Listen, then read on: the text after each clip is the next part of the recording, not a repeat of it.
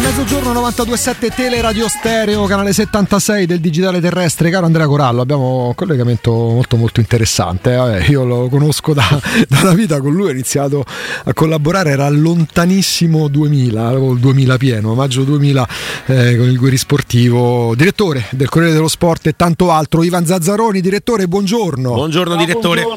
Buongiorno. Ivan, la partita di ieri della Roma, partiamo da lì. Trattiamo la Roma più di ogni altro tema. La prima impressione che ho tratto ieri a fine partita è detto: speriamo che la Roma torni a giocare male, come si dice, come si ostenta, perché poi molto spesso raggiunge quei risultati che magari, come è successo contro la Juventus, come è successo ieri sera contro l'Atalanta, quando gioca ottime partite, vuoi per l'arbitro, vuoi per contingenze, non riesce a vincere. Sì, è un paradosso, però devo dire che ieri ho giocato tatticamente una partita perfetta e ha sbagliato in fase conclusiva molto. Diciamo che nelle ultime due partite Lukaku è un po' mancato, però ha annullato fondamentalmente l'Atalanta, che è un'Atalanta che gioca un calcio abbastanza formattato, uno difende a uomo, molto fisico. Ma lo dite che ieri a me la Roma è piaciuta, forse una delle migliori prestazioni di quest'anno, certamente una delle migliori di quest'anno. Direttore, è un caso che la Roma inizi a giocare in un certo modo, quindi anche più fisico, anche più prepotente da un certo punto di vista, con il miglioramento continuo e costante delle prestazioni di Edoardo Bove a centrocampo? No, ieri Bove ha fatto una buona partita, però non dipende solo da quello. Diciamo che Bove gioca perché il mercato è stato disastroso a centrocampo, e quindi probabilmente partire a riserva, se l'è meritato naturalmente, perché è dinamico, perché corre, perché è l'unico centrocampista che ha velocità e pressa, i piedi sono quello che sono, però ieri ha fatto una ottima partita. Sono altri giocatori che sono in condizioni secondo me fisiche veramente allarmanti, di lentezza, di struttura. E non dipende certamente dalla preparazione, dipende da momenti loro oppure da una sorta di involuzione. Gli esterni sono una roba inguardabile. Ieri male anche Zaleschi, malissimo Cardo che fa male, non mi sembra una grande novità, però gli altri invece hanno fatto molto bene. Dybala ha fatto degli scambi spettacolari, dietro si sono mossi bene. Ecco, il problema di ieri, abbiamo visto una cosa secondo me che il cartellino intorno al sole, l'ingresso di Hojbjerg, che ha un piede veramente interessante, ha dimostrato quanto si possa giocare diversamente quando c'è un piede che funziona anche dietro. La Roma non ha difensori con i piedi, e quindi non può costruire in un certo modo, e avete visto anche un sacco di errori. Oltretutto la Roma è la squadra che subisce meno tiri d'Italia, ma poi subisce tanti gol per errori individuali. Ieri per esempio i quinti tipo Cardo, ma così anche Spinazzola due o tre volte, sono quelli che prendono il gol in modo abbastanza imbarazzante. Però mi sembrano tutte cose abbastanza scontate, come dire, queste cose si capiscono. Settimana se n'è andata con le dimissioni atipiche, anomale, direttore sportivo, un general manager a cui viene lasciato fare il mercato da dimissionario mentre sta svuotando l'ufficio, la stanza, l'armadietto, e a chiedermi se alla Roma servisse più un difensore. Huijsen se la sta cavando già bene dalle prime battute, o più che un direttore sportivo, Ivan, mi verrebbe da dire un Marotta. Probabilmente in questo momento storico la Roma ha bisogno di un peso specifico. No, serve anche un direttore sportivo che sappia fare il mestiere, e che sia meno permaloso, che sia meno arrogante, che sia meno impreparato, che sia meno inconcludente e che sappia fare scouting.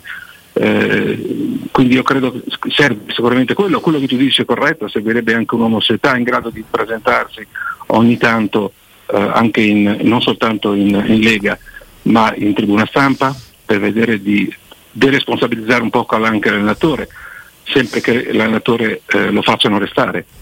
Quindi sì, diciamo che la società Roma non esiste, questo è sul piano finanziario. C'è un grandissimo allenatore, voi sapete benissimo come la pensi, io sono uno che tra l'altro non è che si nasconde, il resto lasciamo stare. a proposito di allenatore che non si sa se rimane, lui più che dire dare aperture non può più fare. Questi sono i giorni in cui dovrebbe tornare Friedkin. Che ti aspetti? Sì. Che settimane saranno quelle che ci porteranno a fine gennaio? Non è certo nulla, perché non riesco a capire che cosa voglia fare della Roma. Ci sono 60 contratti in scadenza, non riesco a capire quale sia il progetto tecnico, la strategia, non riesco a capire come si possa trattare uno come Mourinho, che riempie lo stadio da 45 partite in questo modo, che ti ha fatto fare 2 finali e che ha subito l'impreparazione di certi dirigenti, perché ragazzi, la campagna acquisti è stata agghiacciante. Se Friedkin non interveniva personalmente su Lukaku e non ci metteva il telefono anche Mourinho, oggi cos'eri? Soprattutto poi con Dybala stessa cosa. Io credo sinceramente io devo evitare di parlare di Tiago Pinto, perché poi mi incazzo e quindi sto buono, tranquillo e sereno, e giusto, se ne va. Arrivederci, grazie. La Premier League lo aspetta, però. Come? La Premier League lo aspetta, no? Lo so se lo aspetta. Io non voglio essere offensivo come lo è lui, per esempio. Lo è stato nei miei confronti. E quindi io credo sinceramente che debba crescere. È arrivato qua senza aver mai fatto quel lavoro, scelto da un headhunter, e abbiamo visto poi c'è stato da fare, cosa vuoi mai? Cioè, nei limiti di un settlement agreement, di economie molto ristrette, però vabbè, basta, non parlo più di Tiago Pinto, faccio... Dai, in senso lato, Ivan, mettiamola così, la Roma in questo momento storico, con tutto il rispetto per i professionisti, ha bisogno di meno, mi verrebbero a dire, giovani manager bocconiani, con tutto il rispetto per chi magari va avanti. Ha bisogno di una società, strutturata, non dico all'italiana, ma in termine verticistico, semplice, con chiarezza. Adesso vediamo cosa farà Lina, perché in questo momento sono tutti compartimenti stagni, cioè uno non parla con l'altro. Io oggi penso di aver chiarito una cosa, cioè tu hai uno come Mourinho, no? Che è 2 anni e mezzo che è qui, non gli chiedi quali sono i problemi, senza andare a chiedere a qualcun altro, come è capitato anche a concorrenti, cosa ne penso di questo o di quell'altro, non gli chiedi quali sono i problemi, quali sono le mete nere, poi indipendentemente dal fatto che lui resti o meno. Io sono scioccato addirittura dal comportamento di Mourinho, perché io pensavo che si mettesse, cioè quando ha rischiato di essere licenziato prima del Cagliari, io ho detto, ma come fa questo uomo, uno come lui con la sua grandezza a livello internazionale, ad accettare queste cose? E non lo fa certamente per soldi, perché se voleva per soldi c'è il Brasile che gli fa punti d'oro, l'Arabia non ne parliamo, sono 2 cordate su 3 che non vedono l'ora di poter avere in Brasile come CT Mourinho, dopo che Ancelotti è saltato. Quindi io non so che dirti, guarda, sono io che non sono romanista, questo lo sanno tutti perché tengo per il Bologna, sì. Mi lego alle persone, perché quando vedo che sono delle grandi professionalità con le quali condivido anche idee o pensieri o altre cose, come Allegri, come Ancelotti, come Mourinho, diventa il mio partito, evidentemente. E devo dirti che quello che ha fatto in questi 2 anni e mezzo, quello che ha portato ai tifosi della Roma, l'adesione, la dignità, l'orgoglio, no? Restituito, e i tifosi hanno dimostrato una cosa fantastica, ragazzi. Non è mai successo un cazzo in 2 anni e mezzo, cioè i tifosi perdono, vanno sotto e sono sempre lì che sostengono la squadra. Io trovo una cosa. Si è trovata la condizione ideale che anche a Madrid inviderebbero. Ma guarda, io non lo so, lui stesso l'hanno rilevato. È una cosa, secondo me, sembra una crescita culturale, ma deriva dall'identificazione con quest'uomo, dall'empatia. Lui quando dice, io quando vado in un posto sono in quel momento, sono totalmente di quella squadra, non è uno che racconta balle o che dice o che mostra maglie da quando era bambino. Non gli è riuscito col Tottenham perché c'era la pandemia, perché c'era Daniel Levy. Ma sì, ma non c'era il pubblico. Sì. Per cui era difficile avere empatia con uno stadio vuoto. Mm. Sì, sicuramente l'empatia con lo stadio pieno è più facile da avere, con un pubblico come quello della Roma, tra l'altro diventa quasi semplicissimo, nel senso che poi Mourinho guida un determinato tipo di pensiero. C'è stato forse un errore un paio di anni fa, insomma, quando è stato annunciato, due anni e mezzo fa più o meno, quando è stato annunciato Mourinho da parte dei Friedkin, nel pensare che, volendo tenere un profilo basso e quindi non parlare mai, non lasciare mai dichiarazioni, non essere mai davanti alle telecamere, prendendo José Mourinho l'idea poteva essere quella di, ok, quel tipo di lavoro lo fa lui, è lui il frontman di questo club, no? Diventa lui in tutto e per tutto, Tiago Pinto fa un altro genere di lavoro e lui diventa effettivamente a tutti gli effetti il comunicatore eccellente per questa piazza. Il ragionamento è corretto, ma tu dici che gli è sfuggito di mano Mourinho?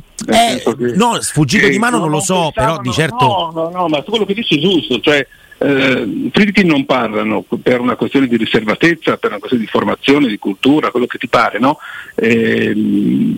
Tiago Pinto quando parla è meglio che non parli, e Mourinho è Mourinho. Quando tu prendi Mourinho sai benissimo cosa prendi, chi prendi, cosa fa e cosa non fa.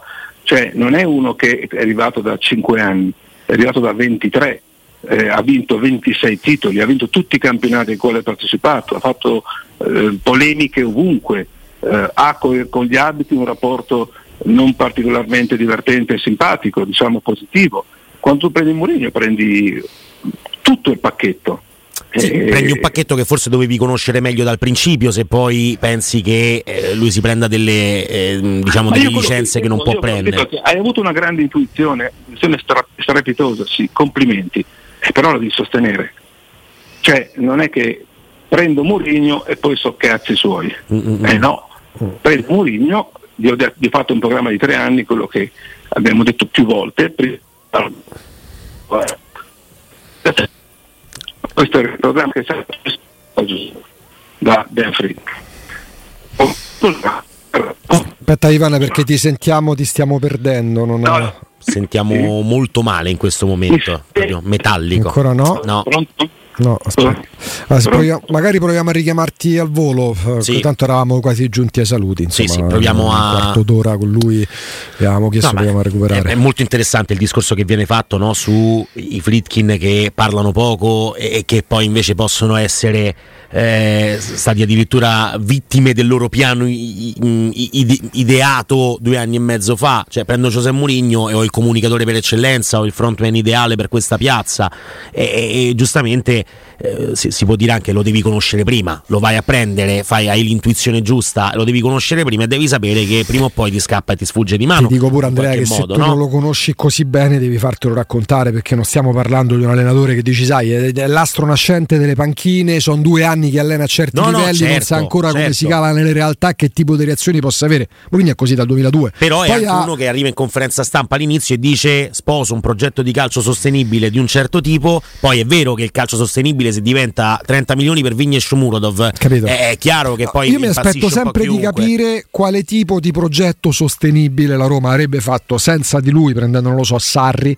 o farebbe senza di lui in questo momento. No, però ti dico Dzeko Ebram è un cambio di questo genere, no? Dzeko Ebram non è sostenibile perché sono 40 milioni, chiaro, però Dzeko e Ebram, cioè via Dzeko a quelle cifre perché non potevi ottenere di più in quel momento perché si era accordato lui con l'Inter e così via, dentro un ragazzo molto più giovane che paghi 45 ma che puoi rivendere dopo 2 anni a 80 alla stessa squadra che te l'ha dato, poi non t'ha detto bene anche con il rendimento del secondo anno, anche per colpe di un gioco che può essere quello di Mourinho che non ha esaltato le sue caratteristiche, quello che vogliamo, però quel tipo di calcio sarebbe potuto essere un calcio magari non sostenibile economicamente ma interessante dal punto di vista della rivendita di calciatori che vai a comprare anche a cifre grosse come i 40 per Ebram, se poi diventano 80, però se poi riesci a valutarli e a rivalutarli in un certo modo. Shumurodov è uno che non potevi rivendere a più di 17, forse lo sapevi anche prima. Vigna, se riesci a farci più di 20 vuol dire che ha fatto una grande stagione, ma lo vai a prendere nel momento di picco della sua carriera e lo vai a prendere a 13 milioni. Tanto rispondo a tanti che stanno scrivendo su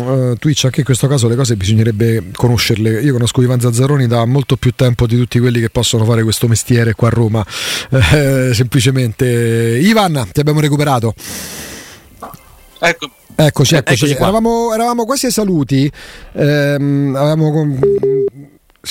Un attimo soltanto, c'è una chiamata sotto, sì, perché stiamo provando su WhatsApp, c'era un problema. Ecco, prima Andrea faceva riferimento a quando lui annunciò la conferenza stampa di presentazione a Terrazza Caffarelli, che sposava il progetto sostenibile, eccetera, eccetera, eccetera. Io mi chiedo però quale sarebbe stato il progetto sostenibile di questa Roma con questa dirigenza se non fosse venuto Mourinho, e quale sarebbe questo progetto che ormai un po' tutti ostentano di sostenibilità. Le cose sostenibili le ha fatte con Mourinho, che ha lanciato, consolidato, ha fatto vendere giocatori giovani che altrimenti non avrebbero mai cambiato maglia a quelle cifre, Tajirovic, Felix e compagnia cantante. No, non ci siamo. Vabbè, tranquilli, ho sempre detto di Zazzaroni quello che pensavo. Ti ripeto, non ve le fate raccontare le cose. Lo conosco da 23 anni, poi 24, anzi dal 2000. Poi vi piace, non vi piace, ma se riferimenti a altre persone non li fate, perché non bisognerebbe conoscerle le situazioni e soprattutto ascoltare. Poi mi rendo conto che non c'è voglia. Poi ci sono quelli che si muovono, che c'ho il numero di casa. Ah, a me? Vabbè. Diventa difficile. Comunque, tanto andiamo su una notizia che ci consente di poter parlare anche di mercato. Sembra che Aston Villa, il tuo Aston Villa di Unai Emery, lo porta là 5 mesi e poi se lo porta a Roma, e l'Arsenal siano interessanti a Leonardo Spinazzola. Pensavo perché... a Soyuncu. No, Soyuncu no, è interessata alla Roma Soyuncu, no, non lo so, magari non la Roma. Ivan Zazzaroni, stavolta ce l'abbiamo fatta. Uno dei peggiori collegamenti tecnici della storia. Sì, ma l'abbiamo fatta apposta. Certamente, volevamo la domanda, adesso ti do la risposta. Sì. Allora, i Friedkin hanno salvato una società che era tecnicamente fallita, questo è un dato di fatto. La Roma era tecnicamente fallita. Quando sono entrati loro hanno messo a posto, hanno cominciato a mettere a posto i conti e hanno dato una continuità alla Roma. Questo è un dato di fatto assoluto. Poi hanno fatto questa scelta di Mourinho ed è un altro grandissimo merito, come è un grandissimo merito di Dan Friedkin aver portato Lukaku. Okay? Questi sono i tre punti fondamentali. E quindi da questo punto di vista gli diamo un bel lotto, ma il resto è da zero, perché ti ripeto, quando tu hai una squadra di questo tipo, un allenatore di questo tipo, un pubblico di questo tipo, devi essere in grado di essere chiaro e di sostenere questo tipo di progetto. Se poi ti rendi conto che tutta la parte romanista, o quasi tutta, perché sono anche tantissimi detrattori, vive la Roma come se fosse la squadra di Mourinho, io capisco, un po' di gelosia c'è certamente, conosciamo tanti presidenti gelosi dei loro allenatori, alcuni li hanno anche cacciati evidentemente, quindi io direi che questa cosa qua lascia molto perplessi, e bisognerebbe capire soprattutto se il progetto è legato allo stadio o se il progetto va avanti di per sé. Perché trovarsi a gennaio con 60 contratti in scadenza, con alcuni dello staff, medici, parliamo di staff, medici, collaboratori tecnici, giovanili, prima alcuni squadra. Alcuni se ne sono andati, come tu sai, alcuni se ne sono andati, una alla Fiorentina, uno alla Juventus, Monguzzi, altri se ne sono andati in altre società, uno è andato in Spagna, all'Atletico di Madrid, quindi... voglio dire, c'erano comunque delle professionalità. Ecco, io non lo so quale sia oggi il progetto, a detto di tutte le cose buone che hanno fatto. Ivan Zazzaroni, direttore Corriere dello Sport, è stato un piacere, grazie, a presto. Grazie mille. Ciao. Grazie mille.